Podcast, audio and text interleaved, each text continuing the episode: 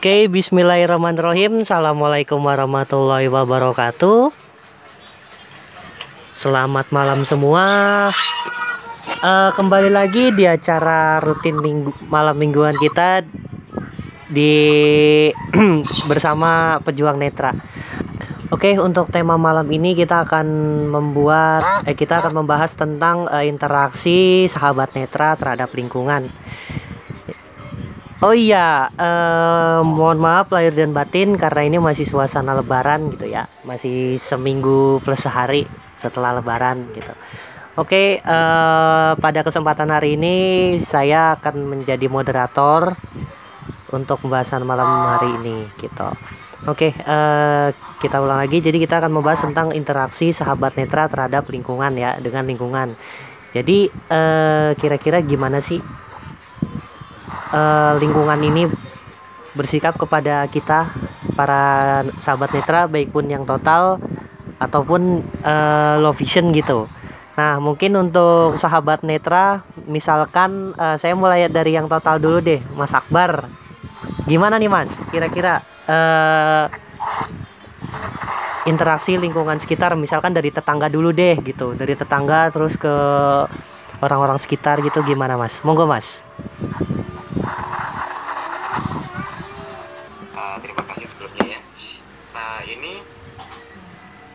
Setelah kalau soal interaksi itu memang um, relatif memang. Maksudnya relatif di sini kalau kalau kalau saya pribadi itu karena saya tinggalnya uh, bukan di kampung halaman asli ya.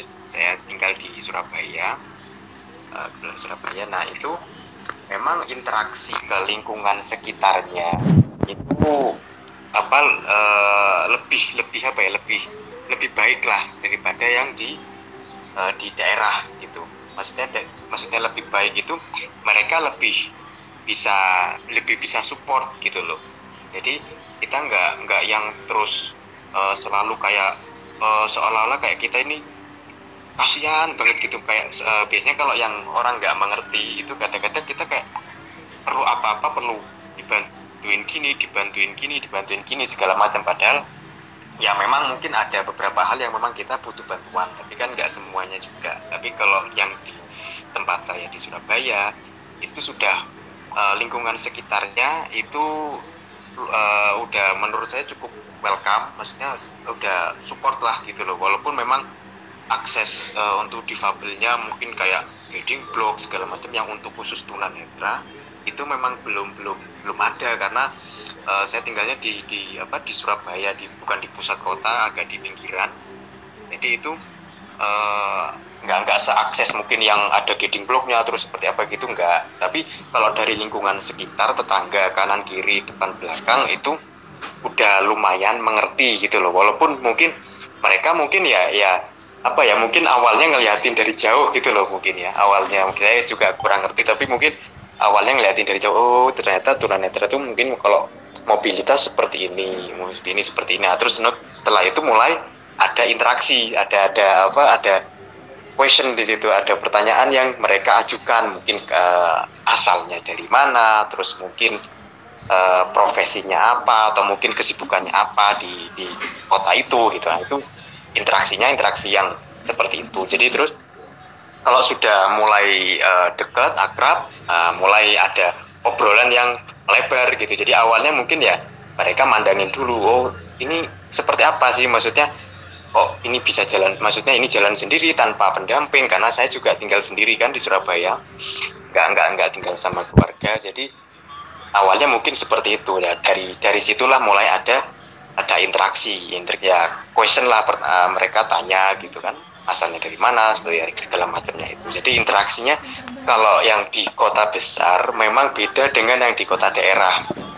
Nah kalau di kota daerah itu masih mereka kebanyakan itu bingung mau berinteraksi dengan kita eh, yang terutama yang blend itu. Kalau yang low vision mungkin uh, apa ya masih kelihatan seperti orang normal kadang-kadang kan bahkan. Nah tapi kalau yang blend kan jelas-jelas udah nampak sekali kalau dia itu uh, tunanetra ke tunanetranya kan udah jelas gitu, gitu kan? Biasanya. Nah itu itu jadi seperti itu. Jadi kalau yang di kota besar dengan yang di kota daerah itu berbeda memang interaksinya. Saya cara berinteraksi dengan orang-orang yang di daerah dengan yang di tempat saya di Surabaya itu beda beda. Jadi saya bilang itu relatif tadi itu. Jadi kalau yang di Surabaya itu lebih support gitu. Entah itu dari lingkungan sekitarnya kanan kiri depan belakang tangga sekitar lah ya. Tangga sekitar itu udah support lah. Mereka welcome gitu loh. Walaupun secara fasilitas secara fasilitas mungkin kayak seperti gating block itu masih belum belum maksimal masih agak jauh gitu dari situ yang dari tempat saya itu. Tapi kalau uh, apa humannya itu itu sudah sudah apa ya welcome lah mereka nggak nggak nggak ada yang apa bingung-bingung gitu. Ya mungkin awal kalau awal-awal mungkin ya belum karena belum kenal tadi ya. Nanti setelah sudah kenal udah ada uh, tanya-tanya sudah mulai berkomunikasi itu udah udah udah inilah udah baik. Ya itu sih kalau kalau dari saya itu. Oh gitu, berarti dari ya emang uh, kami emang fokus ke interaksi sama orangnya sih lebih ke orangnya kalau guiding block gitu kan itu kan lebih ke ya tergantung tempatnya gitu kan ada apa enggak gitu kan. Gitu. Jadi gitulah. Nah kira-kira reaksi reaksinya kan seperti itu. Mereka lebih ke membantu atau mengarahkan gitu mas? Kadang-kadang kan ada yang nah, kalau saya kan pernah ngerasain nih uh, ada yang diarahin doang gitu kan. Nah ada juga yang tongkat saya sampai dipegang gitu buat diarahin gitu. Ya. Gitu. Kira-kira gimana mas? ya Nah, itu. Jadi kalau kalau yang awal itu memang mereka itu tadi yang saya bilang mungkin mereka ngeliatin dari jauh. Dari jauh ya. Gitu karena uh, dari jauh terus setelah itu itu diarahkan. Jadi kanan kanan kiri. Nah itu kalau yang sudah kenal nah, hmm. kalau yang sudah kenal saya bilang gitu. Kalau misalnya memang ini nggak apa-apa disentuh itu nggak apa-apa nggak. Kalau kadang-kadang itu kalau kanan kiri masih mending. Kita jelas sudah oh kanan berarti kiri. Kadang-kadang itu ketuker salah gitu kanan kanan menurut dia ternyata kiri menurut kita nah itu malah kita bingung gitu Nah, jadi yang kalau diarahkan itu ya ya itu sih yang sering kebanyakan tuh diarahkan, cuman diarahkan gitu. Tapi itu udah udah lebih baik daripada ya daripada dibiarin aja kan mending diarahkan gitu. Hmm. Gitu, katakan soal uh, diarahkan sih biasanya. Iya benar sih. Mm -hmm. uh, iya sih. Nah kalau misalkan saya berkaca dari orang mm -hmm. dari yang sebelum-sebelumnya juga gitu kan, karena ah. kalau saya jadi orang awas nih misalkan. Mm. ngelihat yang kayak gitu gitu kan ngelihat yang sahabat netra gitu. Jangan jadi kadang-kadang uh, ngelihatnya itu gimana ya? Kayak mau bantu tuh segen gitu kayak takut nyinggung atau gimana gitu. Pernah nggak sih mas kepikiran kayak gitu?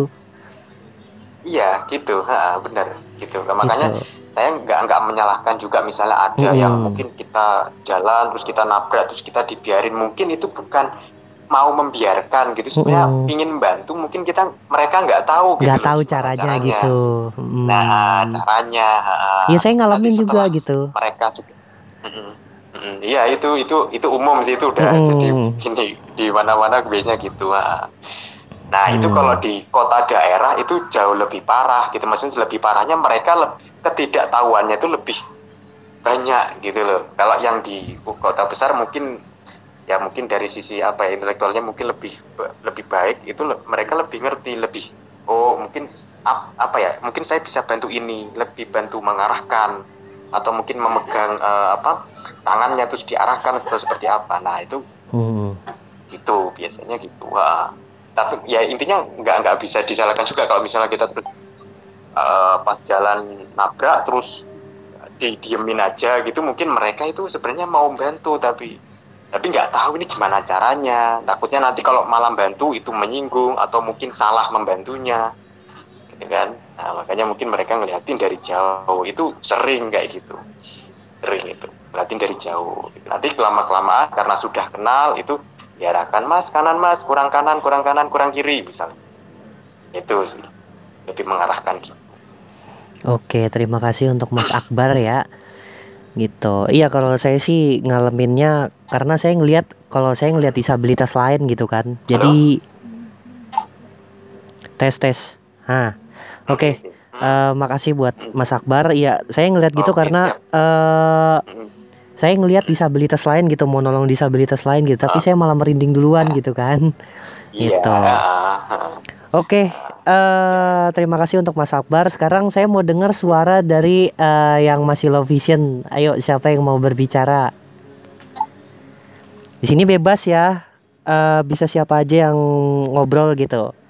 Karena ini bersifatnya eh, diskusi, diskusi santai gitu. Ini tadi ada, wah pada pada keluar lagi ya. Anas mungkin atau eh, Mbak Nurma. Mbak Nurma ini kayaknya saya kenal nih. Tapi gabung dari grup mana ya? Tak dulu Nurma dulu deh, Anas sudah sering. Coba Mbak eh, Nurma, Nurma. Ini baru nih, baru hadir nih. Halo? Nggak ada suaranya ya. Oke. Yaudah untuk Anas gimana Nas? Eh, interaksi lingkungan gitu. Eh, sekarang aku tinggalnya kan di dua kota berbeda ya. Oke. Nah, Nah, sekarang ceritain di masing-masing kota gitu ya. Nas. Dialami sama Mas Akbar tadi. Kalau kalau di kota daerah di di desa-desa di kota kecil itu eh, cenderung apa? Mereka tuh cenderung kayak memelas banget gitu sama difabel gitu. Bahasanya kasihan gitu ya. Hmm, nah, tapi kalau yang udah di kota besar ini interaksinya tuh udah udah biasa aja gitu, udah udah ya udah kayak udah ngalir gitu aja kayak orang normal sama orang normal gitu. itu Kayaknya nggak ada perbedaan ya. udah tinggi. Hmm, jadi bedanya jauh banget. Iya sih, ngerasain ngerasain juga sama sih. Waktu aku di Cikarang sama di Jakarta itu. Waktu itu pulang dari masjid sampai dianterin sampai mes itu.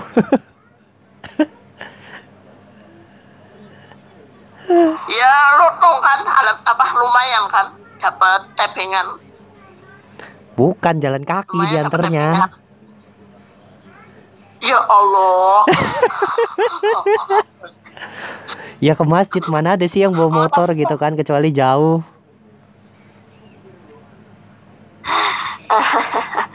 Iya iya iya iya. Iya sih. Nah, eh kalau saya juga sedikit cerita karena eh ya gitu sih kalau kita berbicara dari orang awas ya kayak gitu bingung bantunya gitu. Tapi kalau selama saya dari nggak pakai tongkat sama nggak pakai tongkat kan itu jelas banget gitu kan perbandingannya. Eh jadi pada saat pakai tongkat itu eh pada saat belum pakai tongkat saya jalan seperti orang awas gitu kan kalau jalan terus kalau nyenggol orang pernah tuh saya waktu itu diangkut nyenggol tas ibu-ibu malah dimarahin itu kan karena nggak punya identitas nah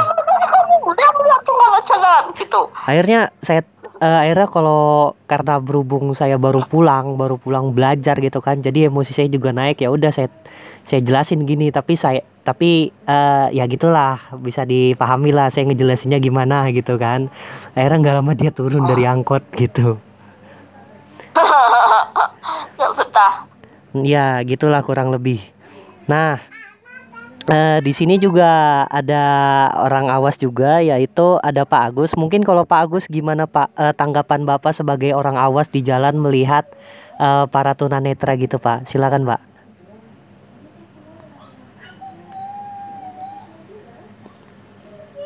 Tes. Pak Agus, halo? Masih di mute?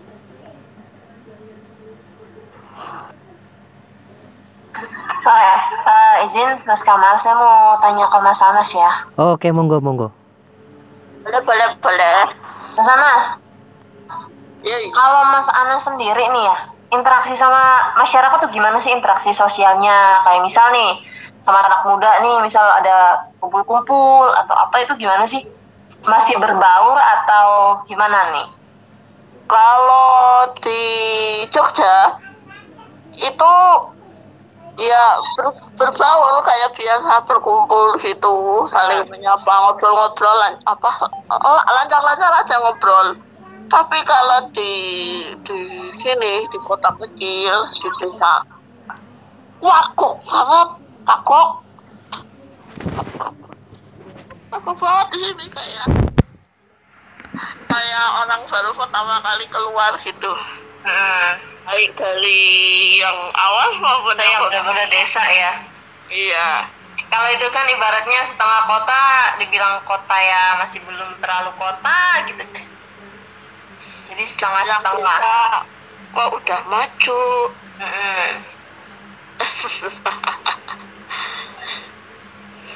Berarti kalau untuk apa hubungan sosialisasi sama pemuda sama eh, masyarakat sekitar itu nggak ada masalah ya. Eh, eh, bukan nggak ada masalah Eh, tergantung ininya tergantung tempat Ada nggak sih masih masih ada nggak sih orang yang suka ngeliatin gitu kayak aneh atau gimana gitu? Hmm, mungkin masih ada tapi aku udah saking entah aku udah saking apatisnya atau bagaimana ya tak tapi udah kayak enggak ah ngono ah ya situ bodo amat mau ngeliatin mau mau ngapain bodoh amat gitu lah ya Tapi tapi Mas Mas Ana suka sadar nggak sih kalau ada yang liatin? hmm? Mas Ana sadar nggak sih misal nih kalau ada yang liatin gitu? Entah mungkin kan kita nggak bisa lihat secara langsung ya, tapi ya rasanya tuh. Ini orang kenapa sih kok kayak ngeliatin kita terus gitu? Oh, si si si. Pertama pertama kali pertama kali dulu pas masih kecil, iya. Tapi kok lama-lama kayak kayak nagih gitu, kayak seneng jadi pusat perhatian gitu. Nah, nah Hmm. oke. Kalau untuk ini nih, kalau untuk lingkungan sekitar Mas Ana sendiri nih atau keluarga nih ya, keluarga bukan orang tua atau kakak ya, maksudnya keluarga besar lah. Ya besar. Udah tahu belum sih tentang kondisi Mas Ana sebagai low vision gitu kan orang biasanya kira kan kalau orang pedesaan ya kiranya itu kan hanya sakit mata gitu atau ada kelainan sama mata tapi mereka kan kadang nggak tahu yang namanya tunanetra eh, dengan istilah-istilah kayak gitu tuh kalau di lingkungan Mas Ana sendiri kayak gitu gimana Mas? Udahlah keluarga ya udah tahu kalau aku mengalami low vision. Udah tahu. Iya. Kalau eh, ini Mm-mm. Teman-teman Mas Anas yang di lingkungan sekitar Mas Anas sendiri gimana? Tahu juga atau cuma cukup tahu ya udahlah beda dari kita gitu hanya ada eh, ini kelainan di mata gitu. Oh, dia minusnya 26 tinggi banget tuh. buset Dikira minusnya yang tinggi ya. Iya. Terus ada gak sih Mas gini nih, Mas Anas kan pakai kacamata ya. Nah, Sekarang Iya sekarang pakai kacamata kan ya. Nah ada nggak sih tanggapan masyarakat itu tentang misalnya nih Mas Anas kan dulu nggak pakai kacamata, sekarang pakai kacamata. Pernah nggak ditanyain? Oh katanya udah sembuh ya, sekarang udah bisa lihat lagi ya, udah normal ya. Ada nggak pertanyaan kayak gitu? Pak, kan sekarang pakai tongkat, Mbak. Iya, kan biasa nih. Kalau di pedesaan ya, kalau di lingkungan saya sendiri itu orang men- eh, orang itu menyimpulkan apa yang mereka lihat. Misal, Mhm. saya pakai kacamata. Mereka langsung menyimpulkan gini dengan pertanyaan Oh, mereka. Oh, matanya udah sembuh ya. Udah bisa lihat lagi ya dengan jelas ya gini. Terus kalau misal pakai tongkat nih otomatis bayangan mereka itu, oh ini orang makin parah nih sakit matanya. Kalau di lingkungan Mas Ana sendiri gimana? Hmm, aku kan nggak bisa membaca jalan pikiran orang ya. Mungkin ada. Bukan bukan jalan pikiran orang, maksudnya itu ditanyakan langsung gitu loh. Oh, Ke Mas ditanya langsung. Mm-mm. Belum belum pernah kejadian kayak gitu sih. Pernah kejadian ya. Ini antara orang-orangnya yang udah melek melek tentang disabilitas disabilitas netra atau orang-orangnya yang nebak-nebak sendiri tebak-tebak buah buah manggis nih. Karena saya mengalami sendiri kejadian itu tuh mas. Mm, mm. Gimana mbak ceritanya mbak ditanyain, aduh bingung juga gitu. Dibilang Tanyain. sembuh juga kada sembuh. Dibilang ngebantu juga ya sedikit gitu. Kadang ada juga yang nyeletuk gini. Kalau misal Apa? kamu pakai kacamata tapi itu nggak berpengaruh banyak, ngapain kamu pakai? Im? Ada yang nyeletuk kayak gitu. Ya, ada sih, ada Hmm. sih. ada ada ada Ya tapi ya it's okay lah gitu. Itu mendapat mereka. Hmm. Oke. Nah kalau Ya. untuk kegiatan yang lain nih mas, gimana sih? Dibatasi nggak ada nggak sih? larangan-larangan nih kayak semisal bikin rekening atau ya misal bikin mobilitas rekening gitu deh gitu. bikin rekening mobilitas gitu atau Ah, bikin surat-surat mobilitas sih. gitu bukan mobilitas sih melainkan kayak eh, kita menggunakan sarana umum eh, bukan sarana umum ya maksudnya pelayanan publik gitu contoh bikin rekening lah gitu di daerah Mas Anas sendiri itu masih ada larangan kayak gitu nggak sih Di Kebumen masih, di Jogja sudah tidak ada. oke berarti belum merata ya Enggak, enggak, bukan di kalau layanan publik sih kayaknya udah enggak gitu. Yang masih tuh kayak gini. Misal Mbak mau jadi apa misalnya oh Mbaknya mau jadi perangkat desa. Misal misal apa gitu urus administrasi atau jadi bendahara. Nah, itu kadang yang yang orang-orang tuh kayak nggak ngandel gitu kayak nggak percaya. Iya, ya itu eh, saya juga merasakan sih hal kayak gitu masih ada diskriminasi kayak gitu. Mereka tuh masih belum percaya dengan kemampuan kita gitu. Hmm. Betul. Ya. Nah, oke. Terima kasih ya Mas Anas. Sama-sama. Monggo Mas Kamal balik ke siapa? Kita mau tanya atau Coba. kita mau minta tanggapan Mas Agus dulu? Eh, Mas Agus. Astagfirullahaladzim, maaf Pak. Pak Agus dulu atau Iya, Mas. yang lain? Mas apa? Mas Agus ya ora apa-apa. monggo pak Ya, eh, jadi gini kalau orang awam ya kalau kalau saya karena sudah sekian puluh tahun berkecimpung ya bisa memahami gitu. Kalau ketemu orang yang eh, tunanetra apa eh, kalau tunanetra ya kalau low vision memang kadang-kadang ini ini bisa kelihatan atau tidak itu sebenarnya itu bisa dilihat dari cara berjalannya gitu ya. Tapi eh, saya ingin eh, apa eh, mengangkat apa eh, konsep seperti ini sebenarnya. Jadi ada eh, konsep manusia dalam situasi. Jadi man in situation. Jadi di mana kita berada, eh, kita harus memperkenalkan diri. Eh, apa eh, harus unjuk gigi gitu. Tapi eh, dalam konteks orang disabilitas itu eh, memang agak sulit gitu, karena eh, persepsi masyarakat terutama di daerah eh, daerah tertentu eh, itu eh, ada apa ya ada kayak ada stigma gitu. Kalau di perkotaan juga belum semua gitu.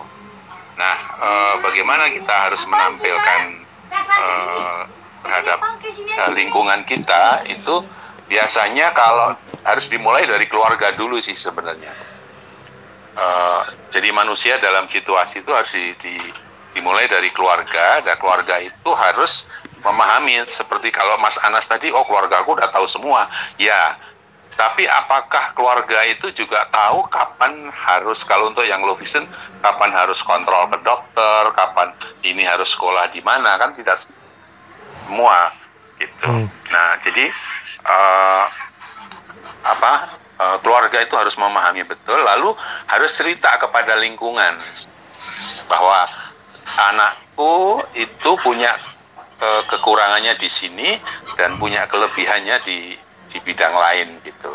Nah ini eh, sering kali eh, jarang jarang ditampilkan sehingga orang underestimate seperti tadi misalnya eh, Mbak siapa tadi yang ngomong iya memang oh, oh, kayak Mas Anas tadi misalnya suruh jadi di bendahara ya ya ora dipercaya gitu misalnya kayak gitu. Nah, ini berarti eh, kita harus eh, apa? eh, memperkenalkan diri. Kalau saya oke lalu lingkungan oke no problem, tapi kalau saya oke lingkungan tidak oke atau lingkungan oke saya sendiri sebagai seorang penyandang tidak oke juga nggak nggak terjadi. Nah seperti ini eh, eh, di mana harus memulai dan siapa yang harus memulai ya dari diri kita dan dari keluarga. Nah terus juga eh, kalau kita di, di sekolah ya berarti sekolah guru harus tahu semua. Nah, Terus kalau di lingkungan di tempat kerja, khususnya pada orang-orang yang yang saya temukan itu misalnya pasien-pasien yang sudah dewasa baru kena low vision itu uh, uh, apa se seorang ini orang ini harus uh, menyampaikan kepada lingkungan di mana dia bekerja bahwa uh, dia harus harus apa uh, kalau berbicara dengan saya itu harus dengan suara atau menunjukkan sesuatu harus dengan uh, suara jangan uh, nunjuk-nunjuk misalnya atau juga lingkungan itu uh, harus dimodifikasi sedemikian rupa.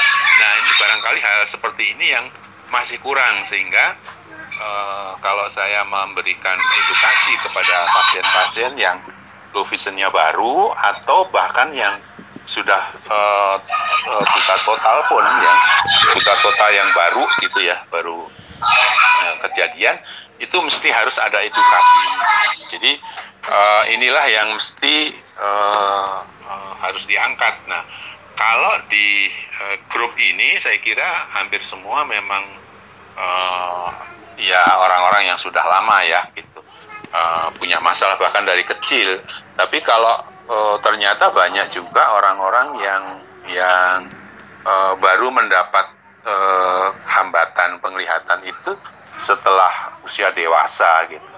Jadi hal ini yang barangkali nanti uh, kita bisa kembangkan uh, diskusi lebih lanjut.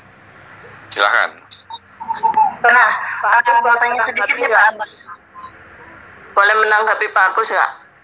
Ya, Eh, silakan. silakan. Silakan. Pak, bukan bukan hanya kepercayaan untuk melakukan posisi jabatan atau pekerjaan tata tugas kami.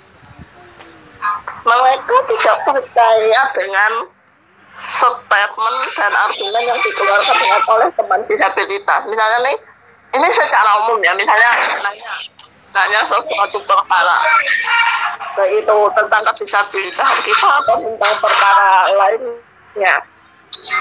Nanya terus kita me- menjawab gitu. Terus mereka kayak masya bahkan argumen saja mereka nggak percaya Ya mungkin harus ada pembuktian Eh, kali Nas. Izin Pak Agus mau nambahin pertanyaannya Anas nih. Ya, ya, silakan. dan bahkan juga dan bahkan ah, dan yang kedua memang agak merata sih ada temanku nih temanku di Palema di satu organisasi kampus nah ku dengar dengar pengelolanya nerima dia kayak gini ini kan kampus ramah difabel. Nah kita tambahin difabel di organisasi kita. Udah tambahin. Masukin masuklah dia. Tapi karena bukan karena dipercaya tapi karena biar tapi karena biar menunjukkan bahwa oh organisasi ini mendukung kampus kita sebagai kampus yang inklusif. Gitu. Ya Allah melase jadi dibaca Ya. Eh, gini, Mas Anas. Ya.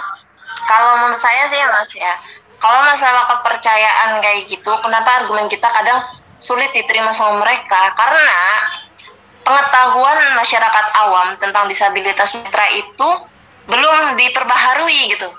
Yang mereka tahu yang namanya eh, disabilitas netra atau orang lain yang memiliki kekurangan itu ibaratnya udah nggak ada apa-apanya gitu. Itu pengetahuan zaman dulu. Makanya kadang kita tuh perlu untuk apa ya? Untuk menunjukkan ke mereka bukan hanya dengan ucapan tapi ada buktinya juga gitu loh. Kayak misal nih, kita eh eh, mengambil ini pendidikan perguruan tinggi kita lulus menjadi sarjana itu bisa menjadi salah satu bukti. Jadi intinya masyarakat itu percaya ketika mereka melihat buktinya itu sendiri, bukan hanya sekedar ucapan.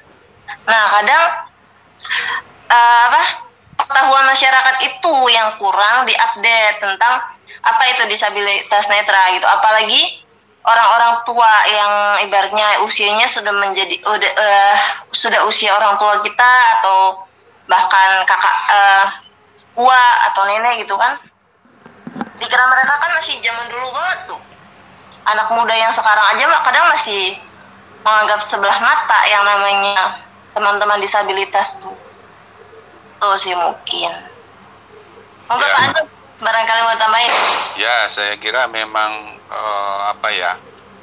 eh, kalau saya ini saya berangkat dari pengalaman di klinis ya.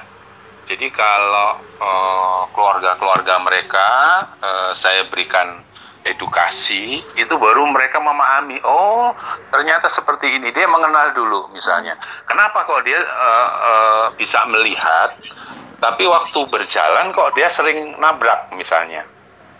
Nah, dia pikir bahwa orang yang eh, katakanlah low vision itu semua di apa gebiah-uyah, semua dipukul rata bahwa oh kalau orang low vision itu ya buram.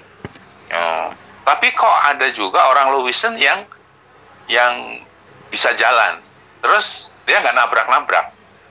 Nah, ada orang yang low vision, terus karena perifer, luas pandang perifernya yang rusak, nah ini dia nggak bisa jalan. Nah ini ternyata itu tidak semua semua eh, keluarga bahkan orang profesional pun nggak ngerti gitu. Jadi kalau saya waktu eh, menerangkan kepada katakanlah kepada tenaga medis ya, itu ternyata mereka tidak semua tahu gitu. Eh, bagaimana melihat orang-orang yang eh, apa low vision maupun tunanetra gitu. Nah, berarti eh, ini memang terus harus diupdate, harus semua di di di dimunculkan seperti malam ini didiskusikan. Karena eh, saya yakin juga di eh, masing-masing eh, orang yang low vision sendiri tidak tahu bahwa tidak sama antara satu dengan yang lain gitu. Sehingga eh, perlu ditampilkan. Terus juga dalam hal pendidikan gitu. Kalau saya munculkan video saya ya video-video yang yang menampilkan orang-orang ini hebat nih orang yang eh, dia low vision tapi menjadi direktur utama misalnya. Eh, terus orang-orang low vision atau orang tunanetra yang sudah meraih gelar S3 gitu. Nah selama ini mereka pikir kalau orang yang eh, tunanetra eh, atau orang disabilitas itu ah orang nggak mampu apa-apa. Tapi begitu kita tunjukkan mereka sangat surprise. Ternyata bisa. Nah ini mesti dimunculkan gitu. Dan eh, harus ditampilkan gitu. Ya silahkan Nah, kalau untuk eh, gimana sih Mas Eh, Pak Agus cara kita nih misalnya ya menjelaskan kepada masyarakat. Kadang kan kita kalau ditanya nih suka bingung. Kalau saya pribadi ya, kalau ditanya tuh kadang suka bingung jawabnya gimana, jelasinnya gimana yang sekiranya bisa diterima dan dimengerti gitu loh oleh mereka gitu. Kadang saya sulit untuk menjelaskannya gitu karena saya memang sudah tahu kondisi saya, tapi kadang saya juga masih belum paham tentang kondisi saya gitu. Nah itu gimana sih Pak untuk menjelaskan hal itu? Nah, jadi gini, kalau eh, memang eh, apa yang harus yang harus diketahui untuk diri kita sendiri, ya, yang harus diketahui oleh diri kita sendiri sehingga eh, kita bisa menjelaskan ke orang lain. Yang pertama adalah penyakit saya ini apa? Hmm. Nah, efek dari penyakit, eh, nah penyakitnya apa? Anda misalnya, ini siapa sih namamu? Aku lupa. Siti Maero Pak. Ya, eh, Mbak Jumairo, itu penyakitmu apa? Saya low vision. Tunanetra Low vision itu bukan, bukan penyakit. Oh, Low vision itu kondisi. oh alah. Baru tahu. L- Berarti Jadi low kalau vision itu kondisi. itu yang mikroftalmianya atau apa nih? Pak? Nah, Iya, diagnosis. Oh, diagnosisnya, Berarti Pak. penyakitnya adalah mikrotalmia. mikro- Mikroftalmia. Ya, nah karena mikro, eh, korneanya kecil, ya kan? Iya. Nah, mikro eh, ko- korneanya kecil sehingga eh, apa? Inilah yang menyebabkan Anda low vision. Nah, efek dari eh, kornea adalah misalnya kalau kena cahaya silau, ya kan? Iya, sensitif sama Nah. cahaya. Ya, sensitif sama cahaya. Terus pandangannya tidak jelas alias eh, kalau jauh kabur gitu. Iya. Nah, jadi hal seperti ini nanti kalau Anda bisa memahami, terus saya kalau kacamata, pakai kacamata nggak? Pakai Pak, baru Pakai. berapa bulan ini? Minus berapa? Minus atau plus? Minusnya 1,5. Oke. Kalau plusnya saya lupa berapa dan jadi, ada silinder jadi juga. tadi, tadi dibilang kan, oh sudah pakai kacamata udah sembuh toh gitu. Iya. Ya, berarti iya saya pakai kacamata hanya untuk menambah sedikit yang pertama, lalu menangkal silau. Su- Terus penglihatan menjadi lebih terang sedikit lah gitu. Nah, jadi eh, kalau kita bisa memahami tentang eh, eh, pok, eh, apa dasar-dasar penyakit yang yang mengakibatkan saya menjadi low vision ini, Anda baru bisa menjelaskan kepada orang lain. Oh, saya kalau di tempat yang terang sekali itu saya silau, sehingga saya tidak bisa melihat wajah orang. Terus saya juga nggak bisa melihat pada jarak jauh, sehingga saya harus mendekat. Nah, dengan kondisi dengan bisa menjelaskan eh, dengan memahami diri sendiri, kita baru bisa menjelaskan ke orang lain. Sebab kalau kita nggak tahu, oh, pada umumnya gini, sama dokter kadang-kadang juga menjelaskan, oh diagnosisnya low vision. Low vision bukan diagnosa atau bukan penyakit, tapi low vision itu kondisi akibat dari penyakit tertentu. Oke. Nah, jadi masalahnya di situ ya. Oke, berarti low vision itu kondisinya ya Pak ya. Kemudian Iya, disebabkannya penyebabnya itu karena diagnosis ini mata. misal mikroftalmianya atau Ya, ada glukoma ada gitu. mikroftalmia. Hmm. Kalau Mas Kamal itu kalau nggak salah dia ada Ah. pernah dapat katarak atau apa itu? Iya pernah katarak terus sekarang eh, diagnosanya afakia pak. Nah, afakia. Nah, afakia itu Anda bisa menjelaskan nggak afakia itu apa? Eh kalau saya baca dari Google sih eh, ke- lensanya nggak ada gitu. Ya, tidak mempunyai lensa. Jadi, katarak yang sudah diangkat, yang sudah dibersihkan, sehingga eh, lensanya kan eh, tidak ada. Hmm. Ya lensanya nggak ada. eh, sehingga di eh, tidak eh, harus diberi kacamata yang eh, ukurannya tebal. Hmm, hmm. Nah kalau itu Jadi katarak itu ada dua. Ada Eh, dua. apa? Setelah dioperasi itu ada dua. Yang pertama afakia itu tidak punya lensa. Yang kedua adalah pseudofakia. Pseudofakia itu adalah katarak tapi bisa ditanam lensa. Dikasih lensa tanam namanya intraocular lens atau Oke. eh, IOL. oh itu Nah, kalau yang. IOL itu ukuran kacamatanya tipis. Kalau yang Avakia eh, ukurannya Ha- gede karena misalnya plus 6, plus 8, plus 10, plus 14 gitu. Saya 15 pak. Nah, 15. Nah, Hmm. jadi dengan begitu eh, eh, kenapa dikasih lensa eh, lensanya tinggi karena tidak punya lensa, Lensa. yang alami sudah tidak ada Hmm, itu. Iya sih kalau karena emang eh, kalau saya sih saya akhirnya bisa ngejelasin sih gimana cara saya ngelihat gitu pak. Waktu dulu saya Ya. pernah bisa ngejelasin itu yang orang tahu itu mata kiri sama kanan kiri itu lebih ke dominan gitu kan. Mata kiri sedangkan kalau jarak teks itu saya udah bisa ngejelasin gitu kalau ngelihat teks. Nah sekarang saya bisa ngejelasinnya itu bener-bener semuanya. Jadi yang kanan itu nyaris total sempit banget cahaya yang masuk, yang kiri itu fokusnya ke tengah. Makanya saya pas udah pakai tongkat itu, duh udah enak banget dah.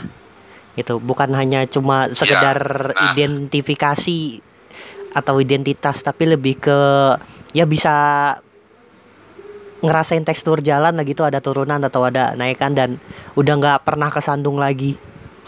Makanya itu saya pakai tongkat gitu pak. Ya, ya. Jadi itu eh, kemampuan eh, menggunakan apa yang disebut penglihatan efektif. Iya efektif. Jadi penglihatan efektif itu adalah eh, yang harus di apa dipahami oleh orang-orang low vision. Jadi sisa penglihatan yang tinggal sedikit ini harus kita manfaatkan efektif mungkin untuk apakah itu membaca uh, orientasi dan mobilitas atau juga mengenali objek gitu. Ya gitulah. Oke. Wah, keluar. Uh, jadi kira-kira gitu ya, Pak. Kalau untuk interaksi lingkungan gitu kan gimana sih Ya. uh, interaksi uh, kalau Bapak kan mungkin udah ini kan udah biasa ya. Di sini nggak ada orang awas lagi ya? Jadi jadi kadang-kadang saya juga cer- sedikit cerita nih. Waktu itu saya jalan sama Ya. adik saya ke Bogor. Kan ke Bogor tepatnya hari Selasa. Kemarin tuh eh, tanggal berapa tuh? Ah. Pokoknya sebelum lebaran. Nah, itu adik saya Sebelum bilang, lebaran. adik saya bilang, "Ah, itu banyak yang ngeliatin tahu, Ah." gitu. Mak- Maksudnya banyak gitu yang eh, ngeliatin saya gitu kan. Tapi Ya. kalau saya sih udah nggak nggak terlalu peduli gitu karena ya mereka aja saya aja nggak bisa ngelihat mereka gitu kan jadi yang ngasih tahu ngeliatin saya tuh ya orang lain gitu ya gitu sih Ya, pak jadi Jadi betul, kalau saya sih ini- udah bisa nerima sih. memang eh, Hmm. karena orang disabilitas itu dianggap aneh.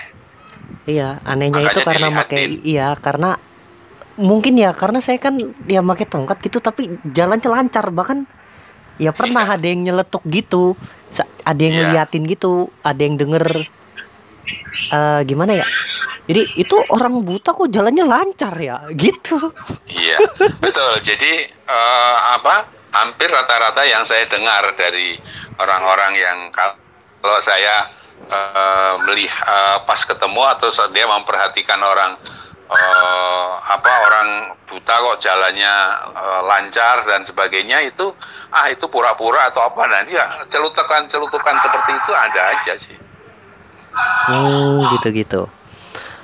Oke Pak, eh, terima kasih eh, untuk tanggapannya. Eh, coba Ya. nih, eh, saya mau yang lain berbicara gitu. Karena kan dari tadi yang ngomong kan cuma saya, Mbak Siti, Pak Agus, Anas, sama Mas Akbar. Mungkin yang lain mau buka suara gitu untuk sharing gimana sih cara, gimana sih para sahabat-sahabat netra ini berinteraksi dengan lingkungan, baik pun yang total ataupun yang low vision.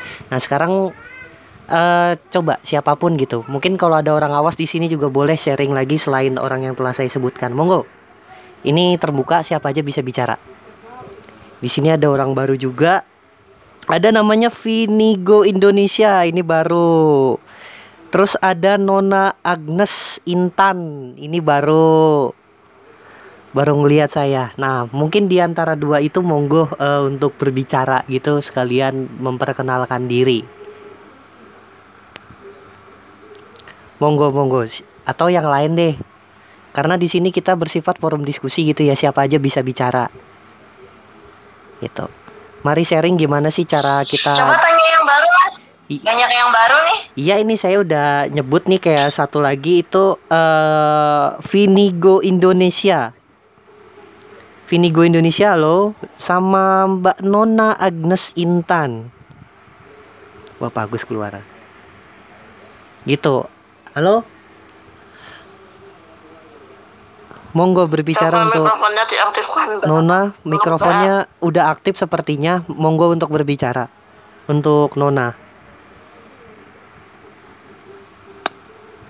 Mikrofonnya udah. malam semuanya. Iya. Ah, selamat malam semuanya. Iya, selamat malam. Ini eh, temanya, mohon maaf ya tadi saya juga datangnya kan telat gitu. Mm, Eh, yang dibahas di sini apa ya teman-teman? Tentang eh, interaksi sahabat netra baik pun yang total ataupun low vision terhadap lingkungan gitu, Mbak. Mungkin gimana sih Mbak eh, interaksi sama pertama dari tetangga dulu gitu menanggapi Mbak sebagai Mbak low vision apa total, Mbak? Saya total. Ah, oke. Eh, gimana sih? Saya eh, total. Iya. Gimana sih eh, respon tetangga atau gimana menambah menanggapi Mbak sebagai eh, netra yang total gitu? Monggo Mbak, sharing Mbak. Tunggu, tunggu, tunggu. Oke. Eh, kebetulan saya sendiri merupakan penduduk dari daerah lain yang menetap di suatu daerah Saya berasal dari Cepu Jawa Tengah yang berdomisili di Kota Malang sejak kecil. Nah, terus eh, interaksi saya selaku disabilitas netra dengan lingkungan kalau di Malang eh, saya sebut saja Malang dan Surabaya karena eh, saya juga menempuh pendidikannya di Surabaya dan sebelum pandemi saya sering mobile ke Surabaya ya. Saya mengatakan e, menurut penilaian saya kayaknya masyarakatnya untuk di wilayah sekitar Malang dan Surabaya tuh mudah untuk menyesuaikan dengan keberadaan saya. Itu. Kalau menurut saya seperti itu, entahlah karena memang mereka yang sudah benar-benar paham atau karena uh, adanya tanggapan dari orang-orang terdekat yang ada di lingkungan saya gitu. Kan kebetulan kalau di Malang saya tinggalnya di yayasan gitu. Nah itu menurut saya. Sedangkan kalau saya ada di keluarga misal mudik ya mudik atau pulang libur itu saya merasakan sulit sekali berekspresi di luar rumah. Itu yang saya rasakan. Karena entahlah keluarga mungkin kurang paham gitu ya caranya e, memperkenalkan sesuatu ke saya atau cara mereka apa namanya eh atau pandangan-pandangan mereka tentang saya gitu. Kalau toh paham ya ya harus kita yang mengedukasi terlebih dahulu begitu. Nah, jadi eh, ya mungkin baru bisa berinteraksinya baru di dalam rumah. Kalau dengan masyarakat luar rumah, mungkin tetangga yang paling dekat, paling kira kira-kira ya rumah sebelah atau rumah di depan rumah kita itu. Se selebihnya tetangga yang lebih jauh dari situ, ya ya kita kesulitan juga. Belum lagi kalau kita pengen misal jalan-jalan di sekitar di sekitar kompleks rumah itu nanti mereka orang rumah ngomongnya itu jalan raya. Nanti banyak kendaraan ngomongnya kayak gitu. Terus kalau apa namanya e, kalau nggak kayak gitu itu di sekitar itu banyak apa banyak selokan berair. Mereka jadi kayak kayak bimbang buat ngelepasin khawatir saya gitu, gitu. ya kalau, khawatir banget gitu kalau, ya Mm-mm, kalau di Malang kan karena di yayasan ini sedikit banyak para pengasuh sudah mempelajari ya bagaimana caranya memperkenalkan suatu objek kepada kami tunanetra. Ya mereka ya paling cuma memandu memandu saja gitu. Seperti yang saya ceritakan tadi uh, di terminal gitu mereka uh, teman-teman yang satu rombongan kuliah tuh hanya memandu lurus lurus. Belok kiri belok kanan. Naik turun. Hanya kayak gitu. Ya walaupun uh, ada orang-orang awam masyarakat awam yang uh, sering mengatakan ke teman-teman itu temannya ditonton temannya ditonton itu nanti begitu diberikan pengertian tidak apa-apa mereka bisa. Itu ya akhirnya paham juga gitu maka saya menilai kalau masyarakat di Jawa Timur khususnya sekitar Malang Surabaya kayaknya lebih lebih mudah menyesuaikan dan saya mendapatkan dukungan dari yayasan dari orang-orang sekitar. Beda sama di rumah gitu. Hmm karena berarti udah enak banget lah ya kalau di yayasan ya ini ya. Karena yayasan itu udah paham dengan kebutuhan mbak sendiri gitu ya sangat paham. Sangat paham sedangkan kalau di rumah ya gitu. Karena uh, emang sih kalau dari rumah itu kadang-kadang emang sulit banget gitu uh, untuk bisa menerima kondisi kita. Tapi mbak pernah benar-benar kebuka nggak gitu uh, caranya gimana sih? Atau gimana sih jalan cara mengatasi? Misalkan oh ada motor atau ada selokan gitu atau hambatan-hambatannya gitu. Pernah sharing nggak? Pernah ngobrol secara intens gitu sama mereka gitu uh, gimana ya? Masalahnya mungkin karena latar belakang atau background keluarga juga ya mas ya. Mas mbak dan teman-teman yang lain. Kebetulan saya berasal dari latar belakang yang mana ibu saya itu orangnya sangat tertutup. Sangat tertutup nggak. Jadi ya ya ya kalau kitanya yang pengen keluar dianya nggak ngenalin kita jadi canggung juga walaupun kita berasal dari tempat itu ya ya. Saya pribadi jujur agak canggung karena orang yang dari tempat ini asli saja nggak akrab dengan orang-orang itu gimana dia mau ngenalin saya? Jujur aja saya mikirnya kayak gitu jadi ya udahlah. Saya hanya berpikir ya mungkin memang masyarakat di tempat ini masih sangat belum teredukasi mengenai hal-hal eh, tentang disabilitas dan anak berkebutuhan khusus gitu.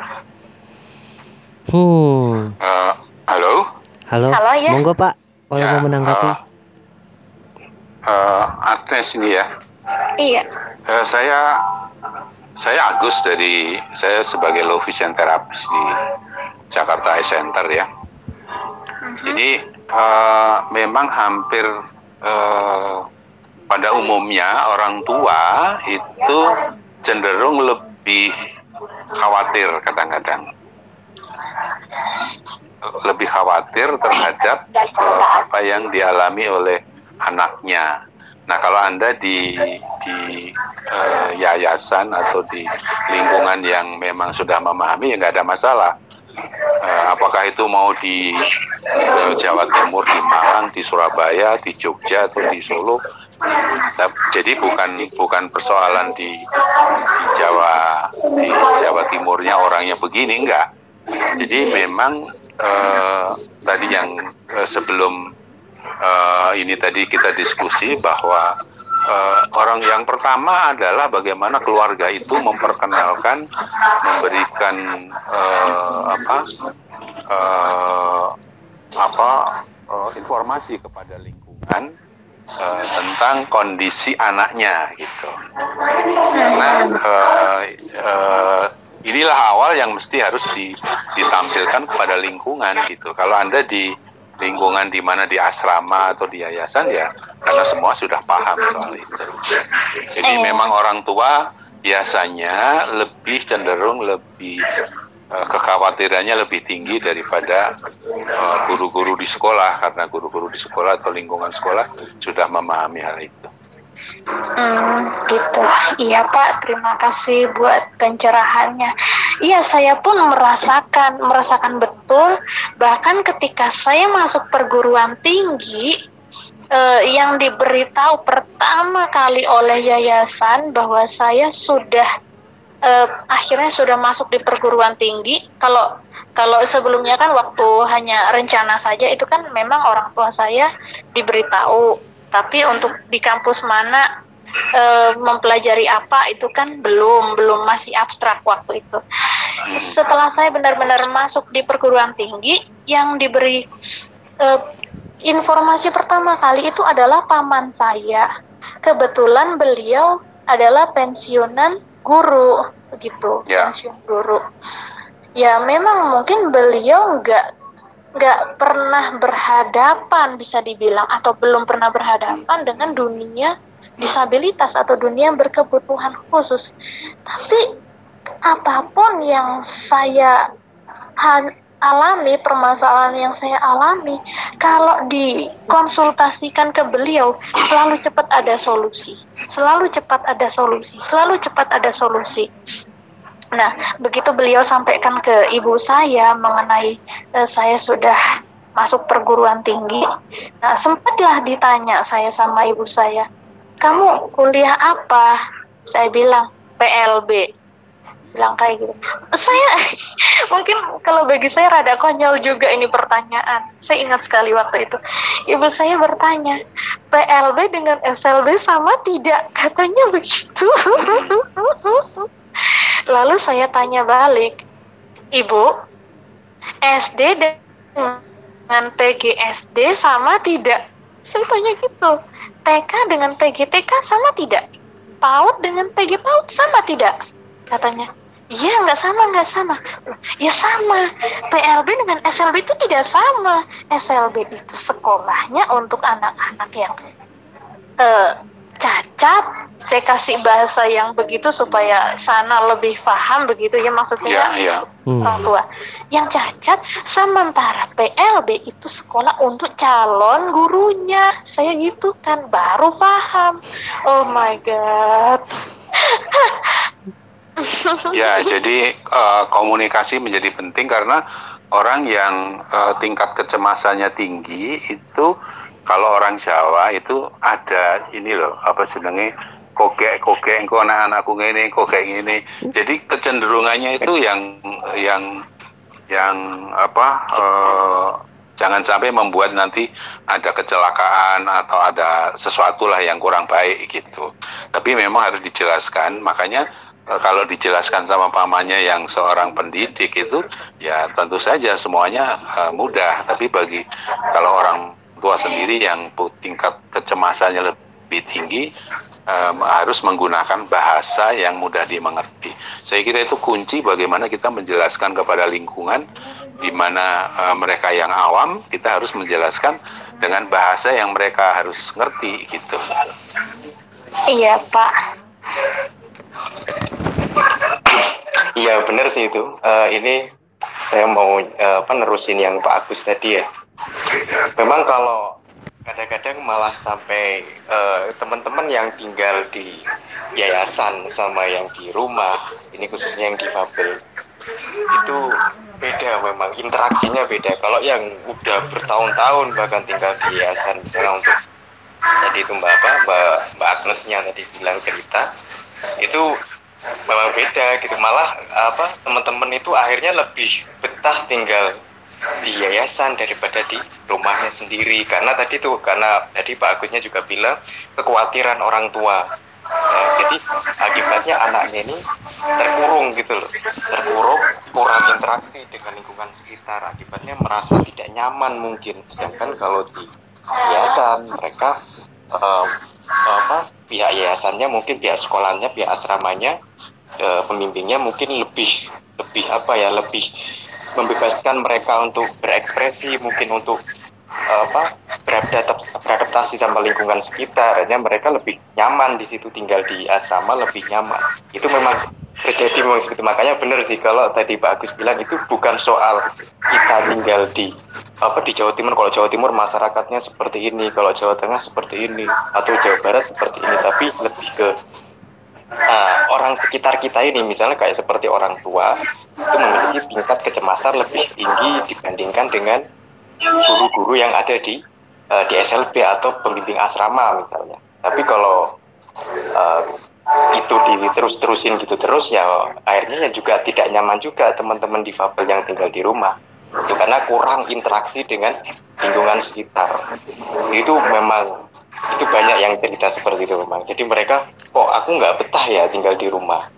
Kok aku lebih betah ini ya kumpul-kumpul di asrama ya? Karena mereka juga eh, apa kumpul sama teman-teman yang memiliki apa problem yang sama mungkin gitu. Tapi mereka juga bisa berinteraksi lebih luas di lingkungan sekitarnya. Tapi kalau di rumah mereka cenderung mungkin lebih terkurung gitu. Kurang kurang kurang teman mungkin gitu loh.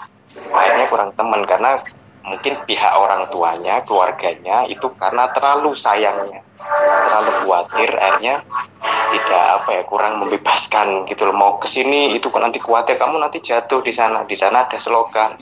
Selokan air nanti di sana itu banyak kendaraan. Gini gini akhirnya nggak ke mana-mana. Ketika nggak ke mana-mana tadi ya kurang interaksi pasti jadinya. Kurang interaksi. Ya jadi Eh, Ada jadi kalau boleh nanggapi Hmm. istilah baiti jannati bagi teman-teman disabilitas itu enggak ada. Adanya yayasanku surgaku. Rumahku penjaraku Waduh. ya ya nggak nggak nggak nggak gitu juga Anas. Nggak nggak gitu juga sih Anas. Soalnya ada memang yang keluarga itu eh, apa ya karena udah paham udah paham mungkin udah udah apa ya udah teredukasi lah gitu ya. Makanya tugasnya kita juga lah gitu mengkomunikasikan gitu kayak yang tadi Pak Agus bilang. Mengkomunikasikan kita ke keluarga. Kalau kita ini kalau kita ini bisa loh kalau seperti ini. Nggak nggak perlu sampai terlalu cemas. Karena kalau terlalu cemas ya akibatnya tadi tuh kita terkurung. Malah kita nggak ke mana-mana. Kalau kita nggak ke mana-mana kita kurang interaksi ya kita juga kurang temen gitu loh. Kurang pergaulan lah jadinya gitu. Nah, makanya kalau ada sih memang orang tua yang udah mulai membolehkan oke bolehlah kamu mau keluar ke mana yang penting hati-hati di jalan ya itulah yang penting kan yang penting kan hati-hati jangan nggak Saya, halo, saya mengingatkan Mhm. eh, karena ini pernah ke- kejadian itu di eh, untuk para pelikia, para Oh, pelikia pelikia. itu yang kursi roda ya. Aha. Kebetulan saya dulu di eh, tahun 84 sampai 86 itu bekerja dengan orang para pelikia yang ada di panti, Mhm. di yayasan. ya San. Karena saking enaknya di situ, dia merasa ber apa eh, at home. at home Lalu kalau kembali ke rumahnya, Ah, akhirnya kayak orang asing. kayak orang asing Nah, ini saya mengingatkan Oke. kepada eh, teman-teman yang tinggal di asrama atau di yayasan, itu nanti sudah harus mulai belajar bagaimana eh, sewaktu harus kembali ke rumah atau ke kampung halamannya, ini harus sudah mulai eh, apa menjajaki bagaimana saya harus ini ya Mbak Intan tadi ya. Terus eh, ya siapa saja lah gitu ya. Mhm. karena eh, Hmm. itu pernah ter- kejadian Hmm. kalau sudah enak itu eh, Hmm. lupa anu lupa nggak mau meninggalkan kursinya gitu. Nah zona nyaman gitu pak ya? Iya. Ya saya kira itu usulan saya tuh. Iya benar sih. Heeh, benar benar sip. Iya ini kalau apa kalau boleh tahu ini mbak Agnesnya di Yayasan Bakti Luhur bukan? Di Malang ya? Halo? Iya, halo. ya di Bakti Luhur ya yayasannya namanya ya? Benar. Oh, oke oke siap siap siap. Oke. Oh di Bakti Luhur di Roma Jansen ya? Iya. Eh, saya dulu sering melatih suster-suster di sana itu Agnes. Oh, tahun 2000 2000 berapa itu? 2006 2007 2008 tuh. Masih SMA. Nah, jadi eh, sekarang ada Mbak Irin itu yang low vision di sana yang menangani Mbak Irin. Irin. Sekarang itu kalau nggak salah sudah kuliah itu pak di Surabaya juga itu oh Irin iya Irin Iya. bukan bukan Iren yang tunanetra total. bukan bukan Oh, yang bukan. eh, Oh. ini dia optometris yang em, apa menangani anak-anak low vision di Bakti Luhur oh dia optometris jadi kalau yang low vision misalnya pengen kontrol di Ya. daerah Malang itu sama Mbak Irin itu oh Irin Widya Stuti gitu. kalau nggak salah Oke, eh, terima kasih untuk sem- untuk eh, Nona dan Mas Akbar juga. Ini kelas online ini Mas Akbar ya. Mungkin Mas bisa pakai akun yang lain yang dengan nama asli gitu biar kami bisa lebih Oh, mudah gitu, mengenalinya ya. gitu. iya iya gitu. Nanti kelas online kelas online gitu dan Pak Agus Nanti juga. dikira ruang guru loh. Oh iya Hmm. ruang guru nanti Ruang guru. Nah, jadi eh, yang belum berbicara nih saya persilakan kira-kira gimana sih interaksi eh, sahabat netra kita sebagai sahabat netra kita dengan lingkungan gitu. Karena tema kita membahas tentang ini ya tentang lingkungan. Jadi eh, untuk tema kali ini kita ngobrolnya bener-bener bebas gitu ya. Yang penting ngebahas tentang lingkungan gitu. Siapa aja bisa berbicara. Nah, kecuali yang udah-udah bicara tadi ya gitu. Mungkin kalau Pak Agus mungkin bisa menanggapi. Di sini yang baru datang ada Mbak Nina yang total. Nah, ini ada Dini Maharani juga. Ini jarang banget ngomong nih, ya. Mungkin di antara dua itu monggo untuk berbicara. Gitu, sama Mas Sofian juga gitu. Siapa aja deh di antara tiga itu. Karena eh, di sini kita ngebahas tentang interaksi sahabat netra dengan lingkungan ya. Misalkan sikap ke sikap masyarakat kita gimana gitu. Ya kan? Terus sikap eh, misalkan supir angkot gimana sih gitu atau kendaraan umum gitu. Nah ini untuk kendaraan umum siapa aja mungkin bisa bisa berbicara gitu. Misalkan eh, saya naik kendaraan umum nih. Naik kendaraan umum kira-kira ada suatu eh, apa ya namanya ya apa sih kayak pelayanan khusus gitu biar kita lebih eh, nyaman gitu atau lebih aman kira-kira ada nggak di sini gitu? Karena ini interaksi juga masuknya. Mungkin ada yang mau menanggapi? Ada. Siapa yang berbicara? Mungkin ada Mas Akbar. Kalau ini ini kita buka lagi. Oke, oke ini topik baru berarti ya, maksudnya ini ya, yang tadi, ya, kalau soal uh, transportasi umum ini, transportasi umum itu uh, memang itu lebih banyak kita harus orientasi mobilitasnya harus kuat, terutama ya harus harus berani juga kita coba, karena kalau kalau kita nggak berani memang itu masih ragu-ragu gitu, Hmm, ya itu malah kalau sulit juga nanti. ya itu emang Nah, kalau orientasi mobilitas nah tapi kalau interaksi antara antara dengan supir angkotnya gitu gimana gitu tanggapan mereka gitu. Nah, terus apa yang diberikan mereka untuk kita gitu. Ah, kalau di Surabaya sendiri, ya syukur alhamdulillah. Ini saya belum pernah mengalami apa, maksudnya belum belum pernah mengalami yang sampai eh, itu dicuekin bener-bener udah nggak mau tahu mungkin sampai soalnya ada yang mengalami kayak gitu kadang-kadang ada temen itu saya pernah eh, dia pernah cerita ke saya itu kurang apa ya mendapatkan pelayanan yang kurang baik jadi itu waktu naik bus ini biasanya bus kan kalau bus-bus uh, antar provinsi itu kadang-kadang kan terburu-buru gitu kalau nggak terminal utama. Nah itu waktu menurunkan dia itu dia didorong.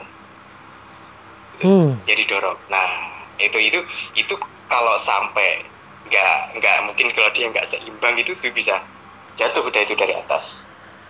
Nah yang kayak gitu-gitu. Makanya kalau kalau saya sendiri syukur belum pernah mengalami seperti itu. Jadi saya coba komunikasikan ke ke apa kayak ke misalnya kayak supir angkotnya atau misalnya di internet misalnya naik bus gitu atau kereta itu ya saya min- minta ini kok misalnya memang saya nggak bisa memang benar-benar saya nggak mampu ini saya minta tolong udah saya harus Hmm. bilang gitu daripada nanti kenapa kenapa gitu loh hmm.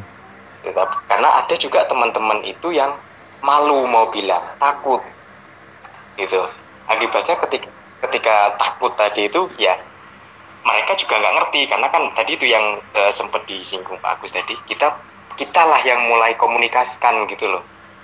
Itu ah, itu apalagi ini transportasi umum maksudnya kita jauh dari rumah. Gitu bukan lingkungan sekitar rumah. Kalau kita apa eh, takut atau mungkin malu atau mungkin gimana ya mereka nggak ngerti gitu loh. Mereka soalnya yang yang kejadian gitu kadang-kadang temen itu ada eh, beberapa itu takut mau mau minta tolong misalnya mau mau bilang ini sampai mana sih pak gitu kadang-kadang kan kita nggak ngerti mungkin itu ngalamin saya itu ngalamin itu ragu itu Nah, ragu ya itu mas. Itu itu kalau deket dari rumah sih nggak masalah kayak gitu. Nanti misalnya ada apa, misalnya kita diturunin mungkin ini belum tempatnya tapi kita sudah diturun duluan ya mungkin ada kerabat kita yang bisa bantu. Tapi kalau kita berpergian antar provinsi nih, waktu itu saya pernah dari Surabaya ke Mataram. Ya itu ini benar-benar saya nyoba sendiri, ya nyoba sendiri. Itu saya benar-benar wah ini saya nggak bisa ini. Maksudnya saya benar-benar harus minta tolong. Saya minta tolong karena daripada nanti saya diem-diem ragu-ragu ini ini bisa-bisa bablas ke Flores mungkin saya nanti. Gitu kan. Nah itulah. Makanya tadi perlunya komunikasi tadi karena jangan sampai kita uh, ragu terus ini malah fatal akibatnya. Karena ini jauh sudah. Kalau terutama yang yang bepergian jauh ya. Tapi kalau yang uh, deket-deket gitu mungkin uh, nggak terlalu ini. Nah apalagi kalau sekarang sudah ada terbantu kayak transportasi online. Gitu kan? Sudah jelas Hmm. tujuannya di mana titiknya di mana. Itu kadang itu pun kita perlu komunikasi lagi sama drivernya. Kadang-kadang mapsnya nggak pas nggak akurat gitu kan? Ya, itu emang sering gitu. berapa.